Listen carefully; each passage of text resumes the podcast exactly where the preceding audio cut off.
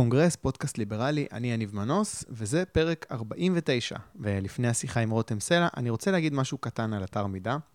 אה, אז למי שלא שמע, רן ברץ מפרסם פוסט, בו הוא אומר שאתר מידה בסכנת סגירה, כי המימון מקרן תקווה עומד להסתיים. אה, עוד מוקדם לעשות סיכומים, כי לא ברור מה יקרה, כן ייסגר, לא ייסגר, ימצאו תורם, יהיה קמפיין מימון המונים, אין לי מושג. Uh, אני כן רוצה לעשות אבל איזשהו סיכום ביניים לנוכח התגובות לעצם זה שהאתר בסכנת סגירה. אז קודם כל, ברור שמי ששייך לצד השני של המפה הפוליטית, uh, שמח. זאת אומרת, לא כולם, אני בטוח שיש כמה אנשים שהם מצרים על כך ש...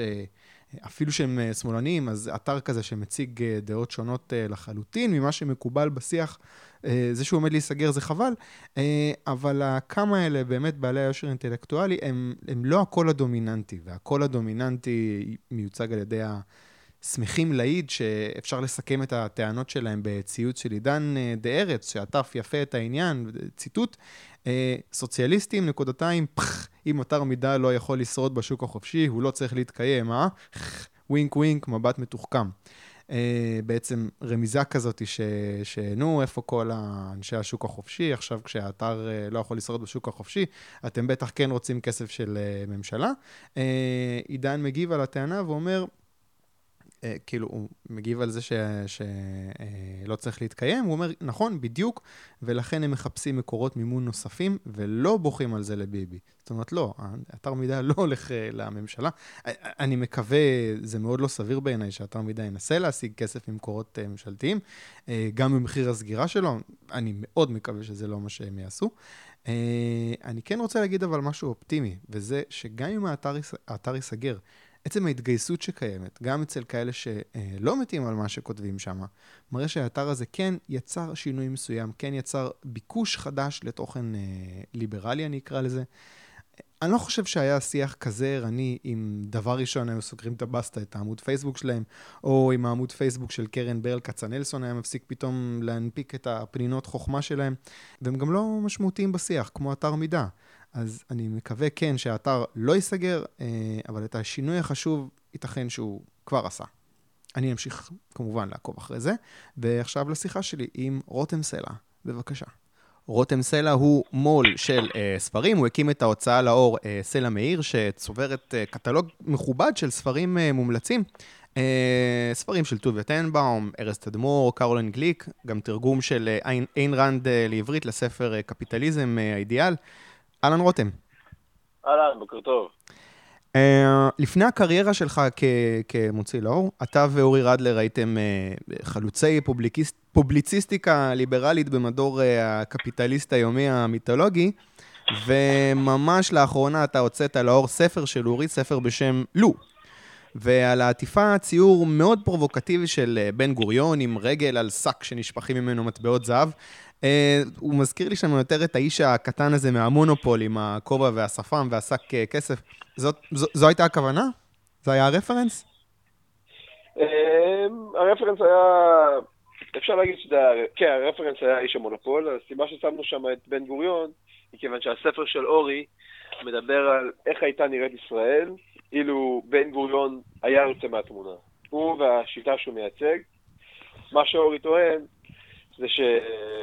אה, עוד פעם, בן גוריון עם החאקי שלו והגישה הסופר ריכוזית, שאמר, אה, אנחנו צריכים לבוא ולנהל את, את אה, מדינת ישראל ואותכם בסגנון סובייטי, מה היה קורה ב-1951? על רקע הצנע היו בועטים אותו, ובוחרים מפלגה ליברלית.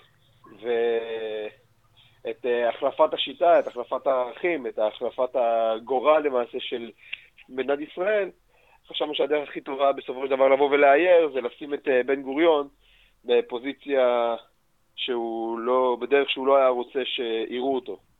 אה, הוא לא היה חושב שיראו אותו. אה, כמו איש המונופול.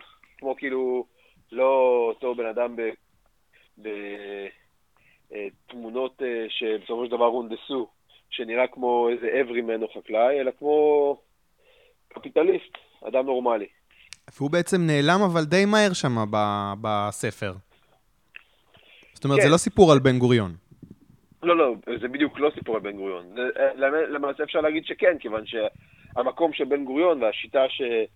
הוא הכתיב למדינת ישראל, ושהרבה יותר מהעדים שלה נמצאים פה עד היום, אז, אז השיטה הזאת בספר של אורי מוחלפת בליברליזם של שוק חופשי, במפלגה שנקראת הציונים הכלליים, שנעלמה בתוך הליכוד, אבל ב-51, בספר של אורי, למעשה מנצחת הבחירות, וההיעדרות של בן גוריון ושל מפא"י ושל הפנקס האדום ושל כל השיטה הזאת היא הפיל, הגדול שאין בחדר, והדבר הזה מוביל, וכמובן מדיניות ליברלית שלא דורשת מאנשים לחיות את החיים באופן מסוים כמו שהמדינה רוצה, משנה לחלוטין את המדינה. אז אפשר להגיד שההיעדרות שלו היא מאורע אה, אדיר, עצום, שלמעשה מכתיב את כל מהלך הספר, ולכן חשבנו שזה מוצדק לבוא ולשים אותו על השער. כי תראה, בעיני הרבה מאוד אנשים, בן גוריון וכל השיטה והריכוזיות שהייתה פה, אה, היו מין אה, רע הכרחי, דבר שאנחנו היינו חייבים בשביל להקים מדינה. אנחנו פשוט היינו חייבים לקחת את כל היהודים האלה, שהיו אלפיים שנה הסתדרו לבד, ובכל מקום שהם נמצאים מצליחים משום מה להיות אה, הכי עשירים והכי משכילים, ולגרום להם לחיות במערכת שאין בה שום חירות, כי אנחנו פשוט חייבים להקים מדינה. ומה שאורי רצה לעשות בתרגיל המחשבתי הזה, זה להראות שלא, בן גוריון לא הציל אותנו משמד אה, כיליון מוחלט, אלא בתרגיל מחשבתי שדי מתיישב עם ההיגיון הבריא, אפשר לראות איך המצב פה למעשה יכול להיות הרבה יותר טוב. שהרע ההכרחי הזה היה פשוט הרבה מאוד פעמים.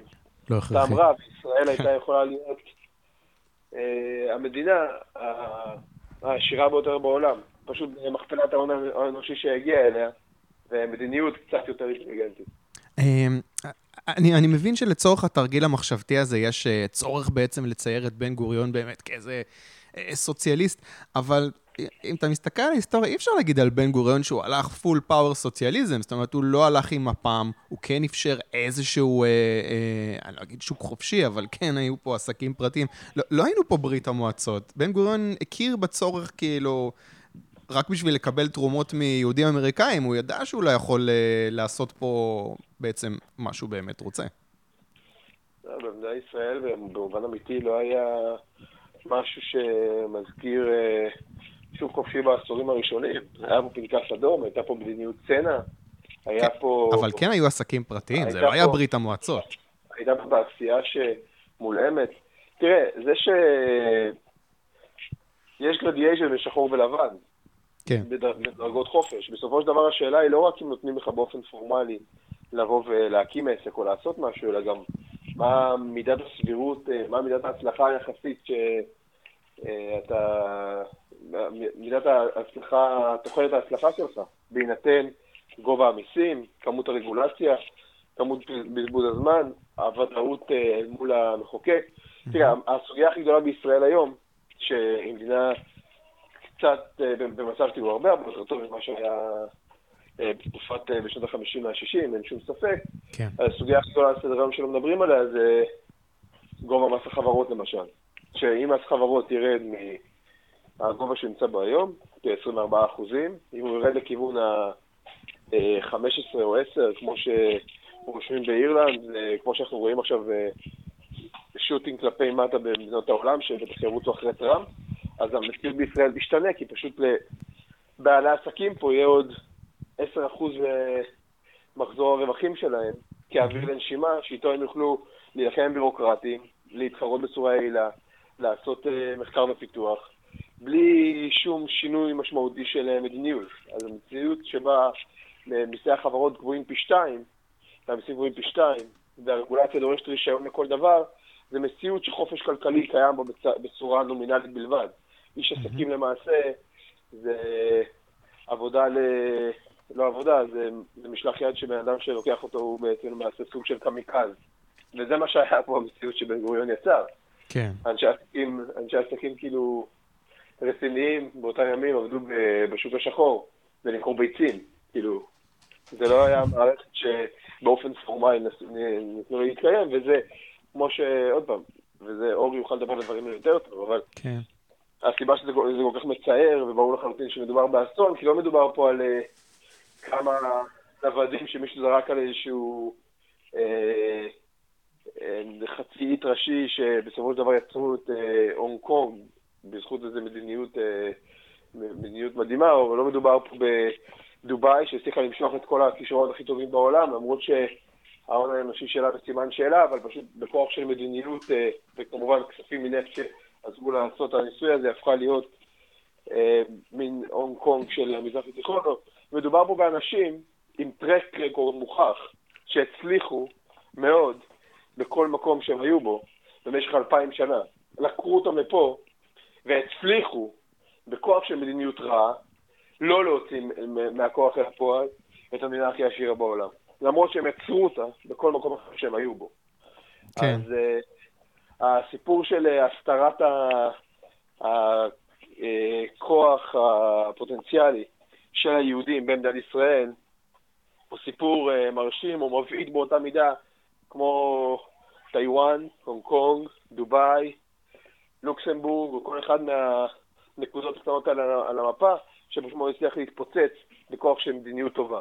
אמ, אתה נותן פה ביקורת אה, מאוד לגיטימית לגבי אה, מדיניות של ממשלה. אני רוצה אבל לחלוק איתך משהו ש, שדיברתי עם איזה עמית לעבודה, שדווקא פתוח לדעות שונות, וכשסיפרתי לו על הספר הזה, הוא התעצבן לא, לא מהעמדה שהספר מייצג, אלא מעצם זה שכאילו ההתעסקות הזאת במה היה אם, זה מין כזה, נו, מים לסבתא היו גלגלים, זה מין כזה, מה, למה בכלל להתעסק במה היה אם? תגיד מה אתה רוצה לשנות, ולמה עכשיו לספר סיפורים על מה היה יכול להיות פה? אה, למה התרגיל המחשבתי הזה? למה זה טוב? אז קודם כל, קודם כל, יכול להיות שאורי, שכתב את הספר, אני ערכתי אותו, אבל יכול לתת תשובות אחרות, אבל כן. אני בתור מוציא לאור, mm-hmm. חושב שכל העיסוק במציאות אלטרנטיבית הוא דבר שלא ברור לי איך הוא לא הרבה הרבה הרבה יותר נפוץ. כיוון שבני אדם לא מאמינים, או לא, לא מעניין אותם בדרך כלל, טיעונים רציונליים. זאת הסיבה אולי שאין הרבה מאוד אה, אנשים אה, עם אה, עמדות ליברליות. הם, אנשים בסופו של דבר מאמינים למה שהם רואים. ולמה שהם מרגישים. הם מסתכלים על המציאות הנחזית, הם נמצאים כמה שנים בארצות הברית, ואז אולי הם חוזרים בפרספקטיבה אחרת. אבל כן. מה שמציאות אלטרנטיבית עושה, זה היא מאפשרת לך לראות, לחוות בעיני רוחך מציאות אחרת. זה, זה בעצם אה, כלי סיפורי בעל אה, עוצמה מאוד מאוד גדולה בשינוי תפיסות או התמרת תפיסות של אנשים. זאת אומרת, כיוון. זאת אומרת... מישהו, מישהו, קורא את, מישהו קורא את לו. אתה לא צריך להגיד לו, תאמין לי. כן. עוד פעם, עזוב את זה, כל ספר, הוא, הוא פשוט, הוא, הוא הולך שם המציאות, והוא רואה את האנשים, והוא חושב, זה מתיישב לי על השכל, זה דבר שיכול להיות, זה דבר כאילו שאני רואה אותו, אנשים מתנהגים ככה, הדמות הזאת מתנהגת ככה, ואם כן, אתה לא צריך לדבר עליו בטיעונים, הוא פשוט רואה את המציאות הזאת, וכשהוא מסיים את הספר, הוא סוגר אותו וכועס, הוא אומר, כאילו, למה, למה באמת זה לא יכול להיות ככה? למה לא יכולנו ללכת בשביל הזה? Mm. בישראל, ובישראל לא פורסמו הרבה ספרים כאלה. כן. הספר הכי מפורסם, אה, שפורסם, נקרא "לו נוצחה ישראל", וכתבו אותו עיתונאים מניוזוויק, והוא מדבר על מה היה קורה אם ישראל הייתה אה, מפסידה אה, את מלחמת 67. והוא קורא במהלך המלחמה, ומסתיים רגע, רגע אחריה, ומתאר בעצם איזשהו תרחיש אובדני. והספר השני זה גם כן לא נכתב, נכתב על ידי מייקל שטבון, אה, איגוד השוטרים האידים, ובו מסופר על ישראל שהוקמה באלסקה.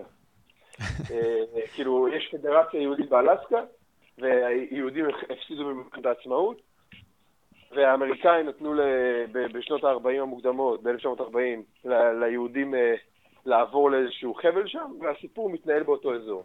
שים לב שבשני המקומות האלה, אבל בשני הספרים הכי מוצלחים בז'אנר של היסטוריה אלטרנטיבית, הם מתרחשים אה, על רקע המלחמה שהתרחשה וישראל הפסידה בה.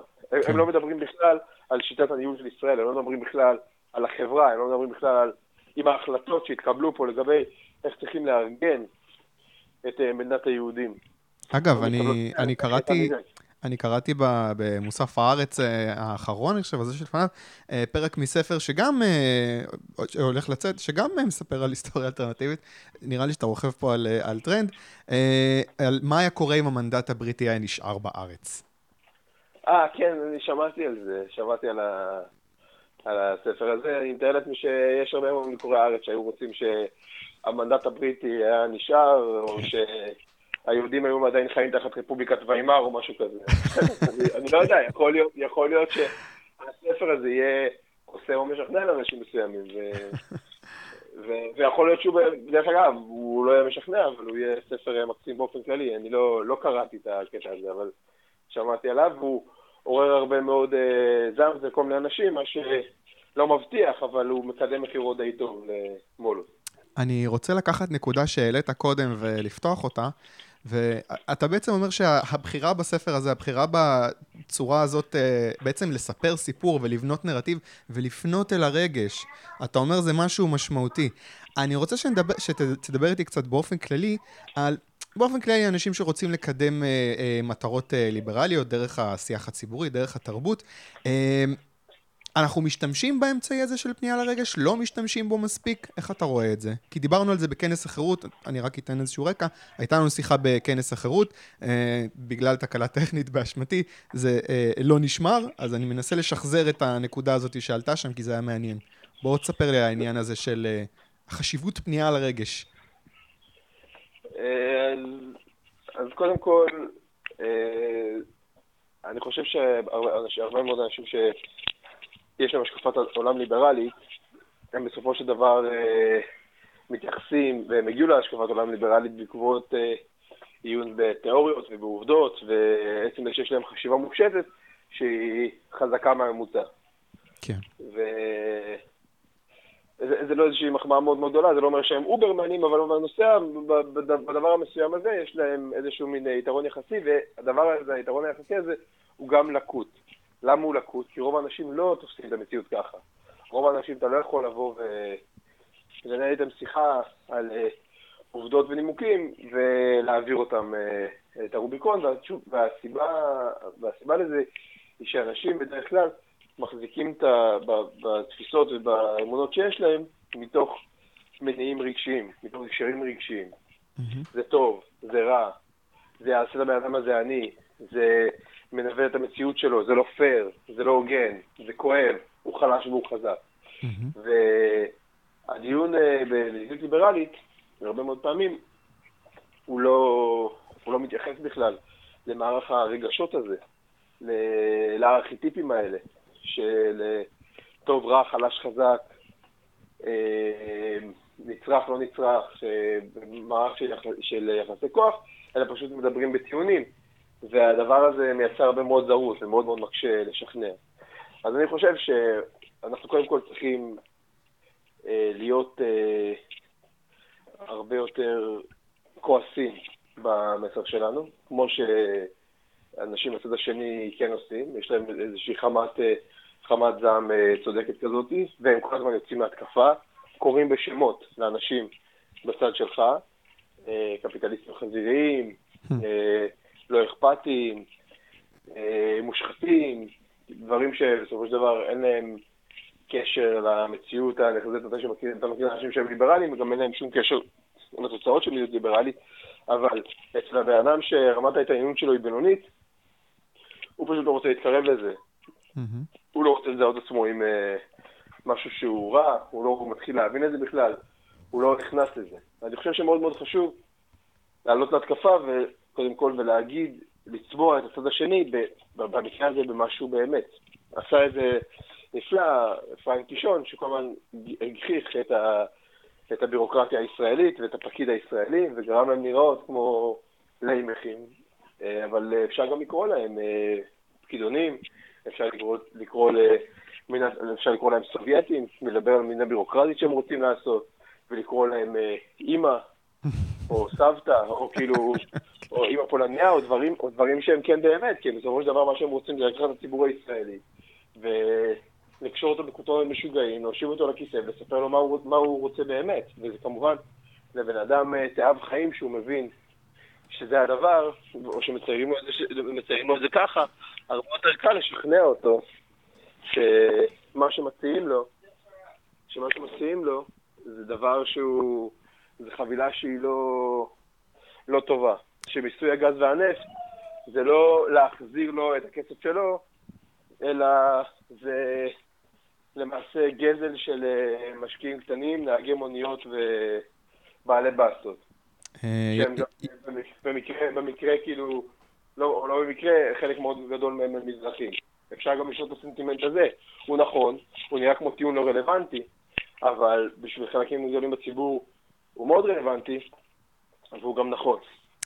אפשר לקרוא למס חברות, בסופו של דבר, קנס על יצירה. אנחנו, אנחנו אה, מדינה יהודית, אנחנו תמיד כאילו בנינו על האנשים החזקים ביותר, החכמים ביותר, הטובים ביותר, ופה אנחנו באים ומקצצים ליוצרים שלנו את הכנפיים.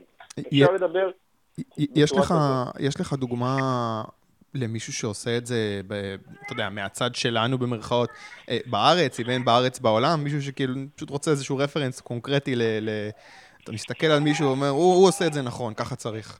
כאילו, מעכשיו. קישון זה, זה אחלה, אבל מישהו יותר עכשווי.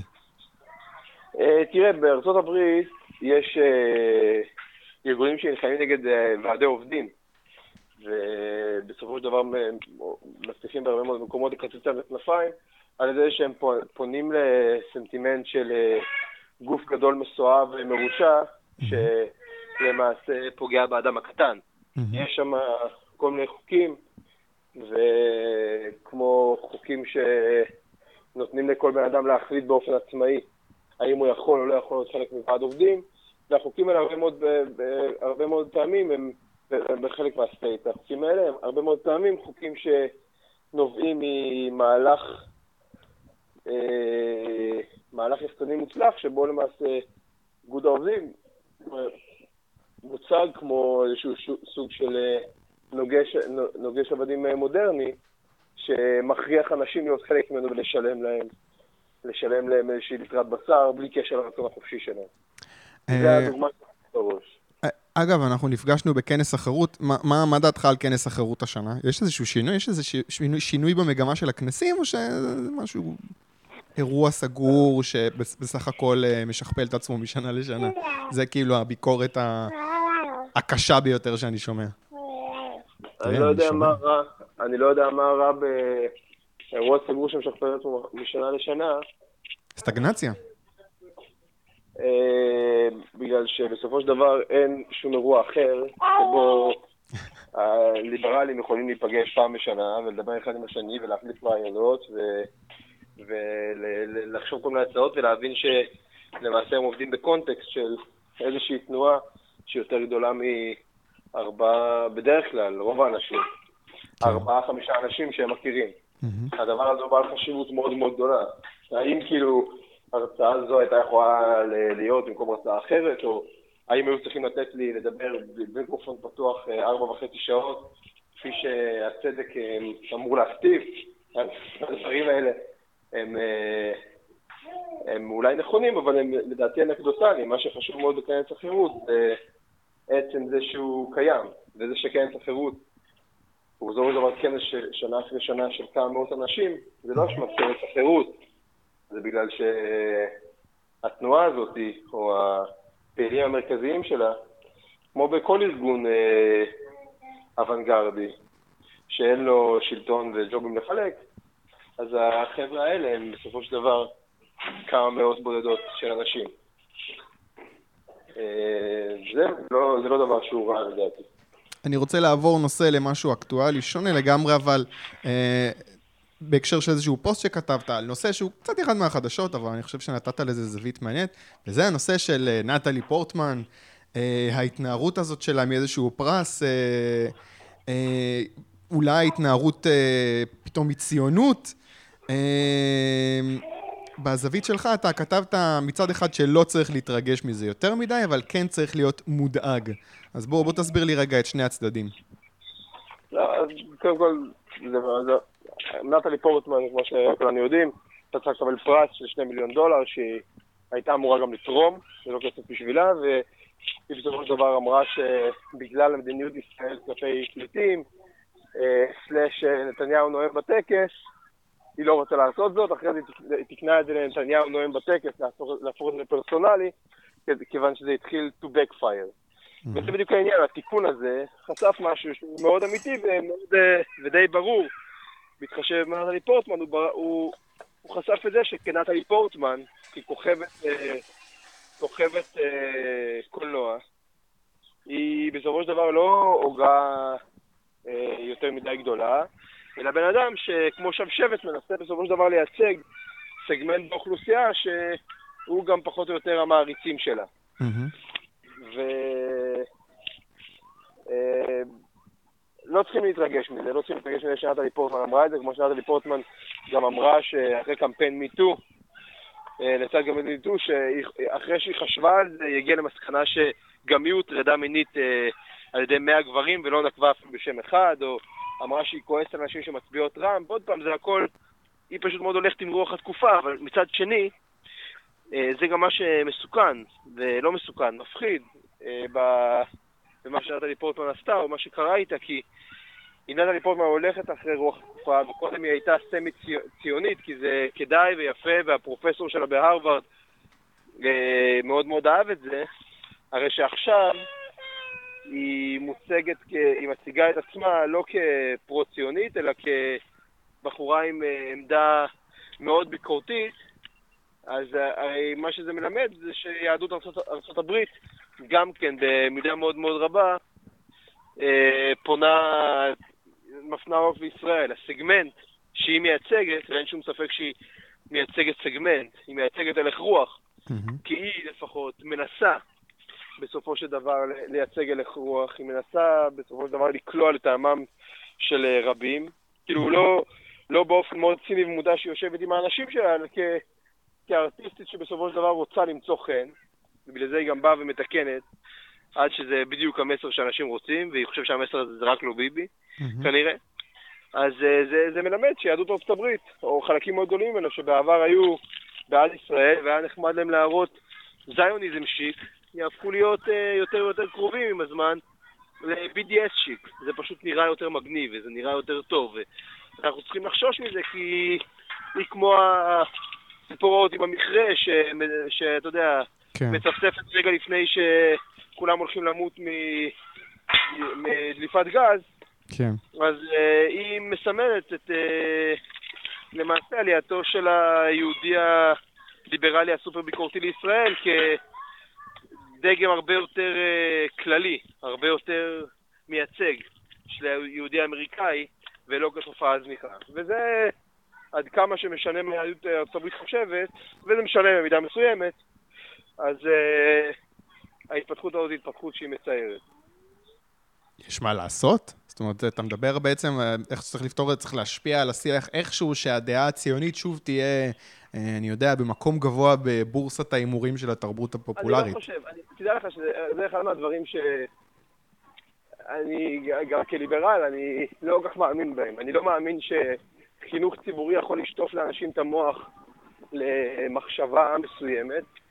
אה, אני חושב שברית המועצות שחינכה את כל החינוך ציבורי לא, בנפילתה ב-89 עד 91, לא, לא נשארו שם אה, קומוניסטים בכלל, אפילו לא בפוליט בירו, בלי קשר לתוכנית החינוכית. Mm-hmm. ואני חושב שאי אפשר לחנך את היהודים לציונות, הם בסופו של דבר באו לפה מכוח של אירועים היסטוריים ושל הבנה ושל איזושהי מסורת שעברה אלפי שנים. ואני חושב שאי אפשר להשפיע על היהודים האמריקאים, שיש להם איזשהו מין סך מסוים של שיקולים. והם צריכים בינם לבין עצמם להחליט מה הם יותר, אמריקאים או יהודים, והם משתמשים בתרבות, בזהות היהודית שלהם בשביל להיתפס כיותר אמריקאים, או, או בסופו של דבר אה, מסתכלים אה, בעיניים קלות על ישראל ועולים מחר בבוקר. אז כל הנושא הזה של הסברה, ומה אנחנו עושים, ומה אנחנו אומרים, ואיך לגרום למישהו באיזשהו מין אה, מהלך מורכב במרחק אלפי קילומטרים לאהוב אותך, למרות ש... מתוך uh, הזייטגייסט של המקום שבו הוא נמצא בו, הוא צריך uh, למעשה uh, לנטור לך או לשנוא אותך, אני חושב שזה מאוד מאוד נאיבי. Mm-hmm. ישראל צריכה לעשות מה שטוב לישראל, והאמריקאים צריכים לעשות מה שטוב לאמריקאים, והיהודים האמריקאים צריכים uh, להחליט, באמת, גם כן לא סביר אחד uh, מהודק, אבל היהודים האמריקאים גם כן צריכים להחליט מה הם, מי הם, ו... מה הגדרת הזהות שלהם. אנחנו יכולים רק לשתף איתם פעולה, או לא לשתף איתם פעולה, על רקע הבחירות שלהם, לא על רקע מה אנחנו רוצים שהם יהיו. אני רוצה נושא אחרון לפני המלצת תרבות. לשאול אותך על עוד משהו אקטואלי, עדיין אקטואלי, וזה עניין פסקת ההתגברות על בג"ץ. זה נושא חם על סדר היום. יש דיבור כאילו על חקיקה בנושא, שבעצם זה ניסיון לתת לכנסת דרך לעקוף פסיקות של בג"ץ. ככה שבג"ץ בעצם לא יוכל לפסול חוקים שהכנסת מחוקקת. אני רוצה לשאול על העניין הזה של בג"ץ. זאת אומרת, אני תופס את בג"ץ כאיזושהי דיקטטורה נאורה ששומרת על, ה... על ישראל מפני ההמון הנבער, מפני ההחלטות הלא נכונות שהוא ייקח על עצמו. אה, יש יסוד חזק של אה, פטרונות אה, מצד אחד בדבר הזה.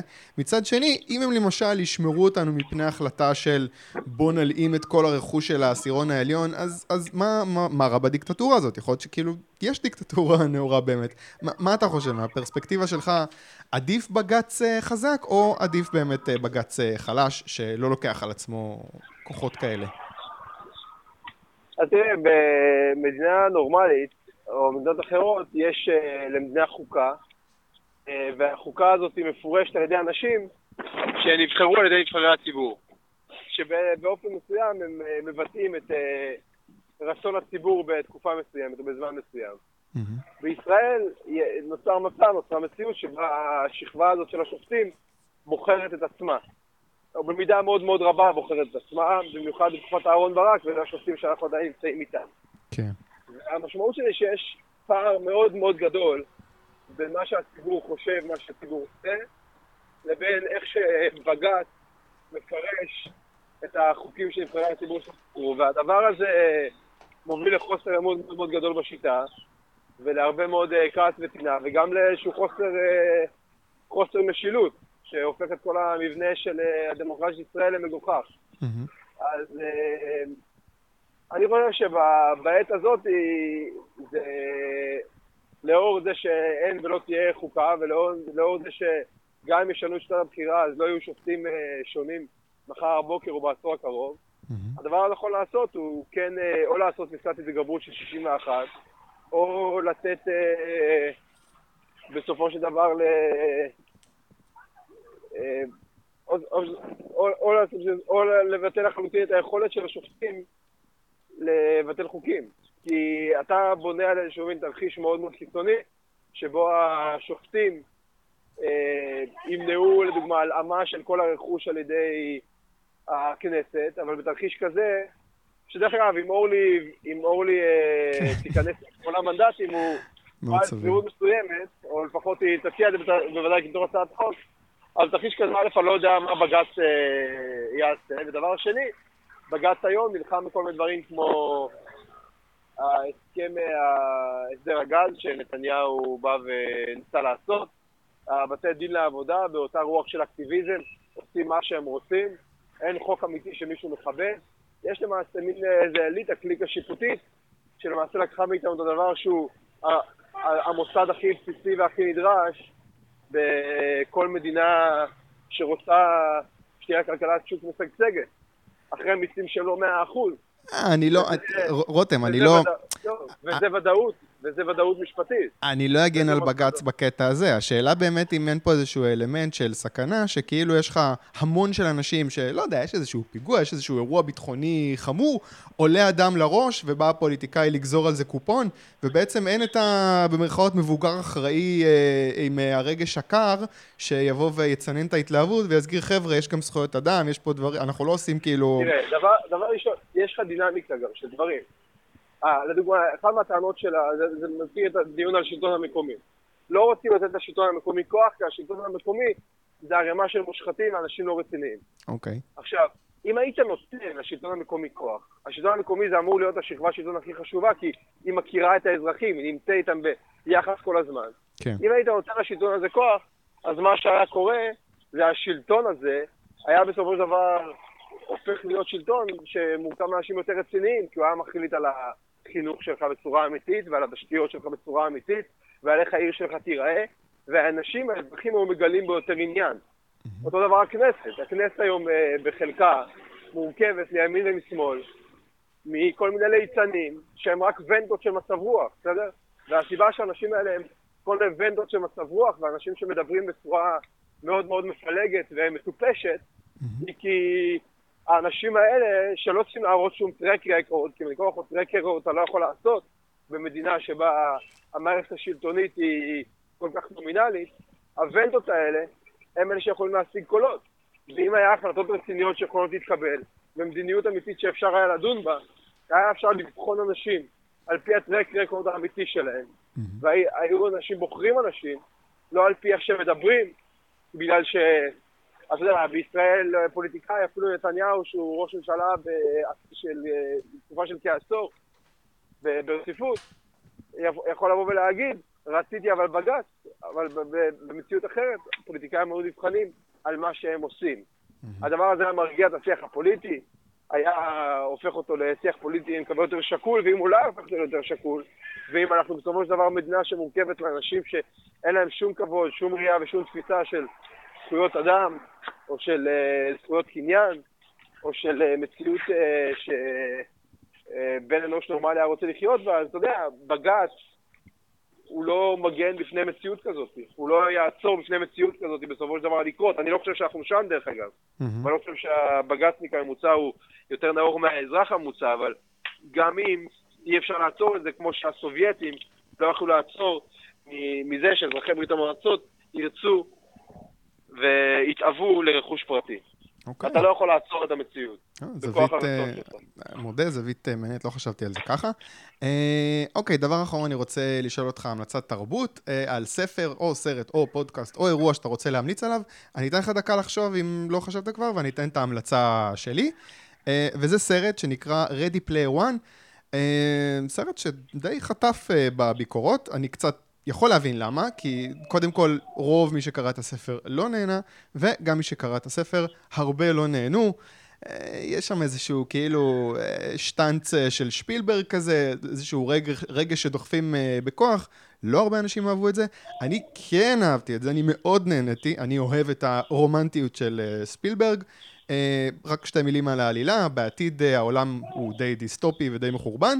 אה, כולם חיים בתוך עולם וירטואלי, בתוך משקפי VR כאלה, והגיבור שלנו יוצא למסע בעקבות חידה שהאדם שיצר את כל העולם הווירטואלי הזה השאיר מאחוריו.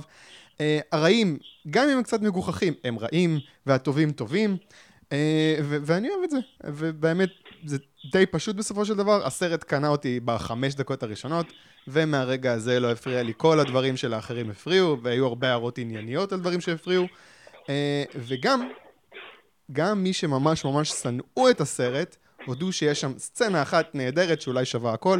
אני לא ארוס, אני רק אגיד שהם נכנסים לתוך סרט כלשהו, סרט קלאסי שכולם מכירים, וההרגשה היא ממש כאילו הם בסרט המקורי, וזה פשוט סצנה עשויה בצורה נהדרת. אה, רותם, יש לך המלצה? אה, כן, יש לי כמה. כן. אה, יש לי כמה, קודם כל כי אני פשוט לא יכול בתור מול לא להמליץ על ספר, אבל הדבר הראשון שאני רוצה להמליץ עליו הוא לא ספר. כן. הוא פודקאסט. כי אמרת פודקאסט, כשחשבתי, יש אה, משהו, פודקאסט שנקרא How I Built This. איך? עוד פעם? שמעת עליו? עוד פעם? How, how I Built This, this, איך בניתי את זה. אוקיי. Uh, זה קודם כל אחד מעשרת הפודקאסטים הכי פופולריים בעולם. Mm-hmm. Uh, דבר שני, זה די משעשע, הפודקאסט הזה הוא מיוצר על ידי NPR, national Public, Public Radio האמריקאי. כן. אבל למרות זאת, שם בחור בשם גיא רז, שבכל תוכנית מראיין אה, בן אדם אחר, יזם אחר, mm-hmm. מהיזמים הגדולים ביותר בעולם, והם מספרים איך עשו את זה, בגלל איך הם עשו את זה, איך mm-hmm. הם התחילו, איך הם עשו, והבן אדם בכישרון מאוד רב, ובהבנת מה של איך עושים אה, רדיו טוב או אינטרטיימנט כמו שצריך, הוא לא מתמקד ב... דווקא ב... אה, מספרים וכמויות ו... וגדלים, ברור שכל האנשים לא מאוד עשירים, אלא בנקודות המפנה הגדולות בתוך, הסיפור, בתוך הסיפורים שלהם. איך הם בסופו של דבר אה, נדרשו למידה של אומץ, ואיך הם מתמודדים עם ספקנות ועם השדים שלהם, בבואם בסופו של דבר לייצר את המציאות, או את האימפריות שהם יצרו. וזה באמת אה, סדרה שהיא כבר של, לדעתי, מעל 60 פודקאסטים.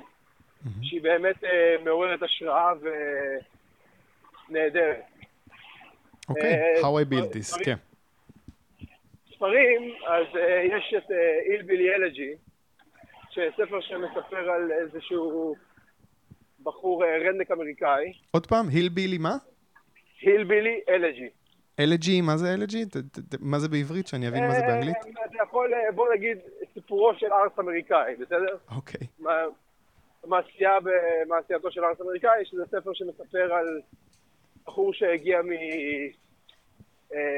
ממרכז אמריקה, במקום שנקרא הפלצ'יאן, ו- מאזור, אה, מאזור קנטקי, והוא מספר על התרבות השבועה של הרדניקים האמריקאים, שבעבר הייתה להם תעשייה, והיה להם אה, תעשיית הרכב, תעשיית הפלדה, והיה להם מה לעבוד, וכל הערים האלה הפכו להיות בעצם ערים של אה, אנשים שבורים.